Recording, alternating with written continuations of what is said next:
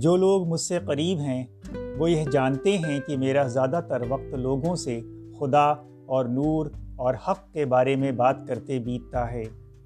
ایک سوال جس کا مجھے اکثر سامنا کرنا پڑتا ہے، وہ یہ ہے کہ مسیح خدا کا بیٹا کہاں سے ہو گیا؟ ارے، میں کیا جانوں یار؟ میں نے تھوڑے ہی بنایا ہے، میری جان کیوں کھاتے ہو؟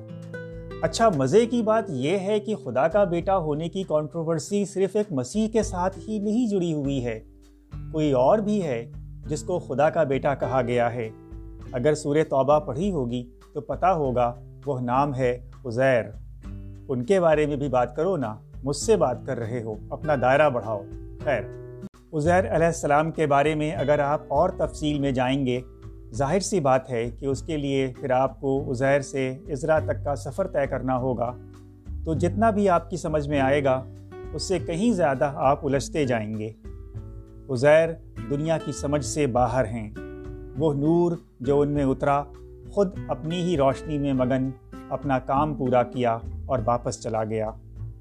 ایسا ہی ایک نور اپنے آپ میں مگن میری زندگی میں بھی مجھ سے آ ٹکرایا جناب محمد عزیر صاحب فاروقی مرحوم مقبور۔ یہ سن دو ہزار چار کی بات ہے غالباً۔ وہ ہندوستان آئے تو میرے ہی ذمے تھا دہلی میں ان کا سارا آنے جانے کا انتظام دیکھنا۔ سو دہلی ایئرپورٹ سے ان کو اٹھایا اور گھر لے آیا۔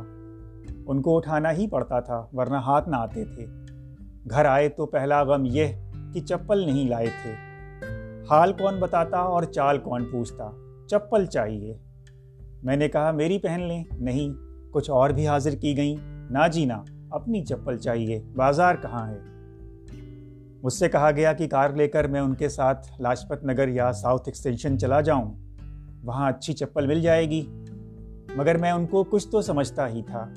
میں نے کار کے بجائے رکشا پکڑا اور ان کو لے کر باٹلا ہاؤس پہنچ گیا۔ باٹلا ہاؤس میں رکشا مڑا نہیں کہ وہ خوشی سے چیخ پڑے، ارے، یہ تو لاہور آ گیا۔ رکشا بھیڑ میں پھنس رہا تھا تو وہ چلتے ہی رکشے سے کود گئے۔ لگے سڑک کے کنارے ہر ٹھیلے والے کی خیریت پوچھنے، ہر ایک کو سلام کرنے۔ اب لاہور تو نہیں، مگر تھا تو دہلی ہی۔ ہر ٹھیلے والے نے ان کے سلام کا باقاعدہ جواب دیا۔ بس وہ انہی کے ہو گئے۔ بڑی مشکل سے کھینچ کر ان کو ایک چپل کی دکان میں لے گیا، جہاں چپلیں جھنڈیوں کی طرح لٹکی ہوئی تھیں۔ دکاندار سے تو لاہور کا کوئی رشتہ تک نکل آیا۔ گلے ایسے ملے جیسے برسوں سے بچھڑے بھائی ہوں۔ اس دکان سے بھی ان کو کھینچ کر ہی نکالنا پڑا۔ باٹلا ہاؤس سے وہ واپس جانے کو تیار ہی نہ تھے۔ زبردستی رکشے پر بیٹھایا۔ واپس ایسے آئے جیسے گھر پیچھے چھوٹ گیا ہو۔ پھر زندگی بھی پیچھے چھوٹ گئی۔ وہ آگے چلے گئے۔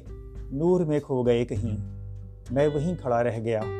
اپنے اندھیروں میں گھرا ہوا۔ شکر ادا کرتا ہوں رب العالمین کا۔ راستے نظر نہیں آتے تو کیا؟ خوشبو تو ہے جو کبھی ختم نہیں ہوتی۔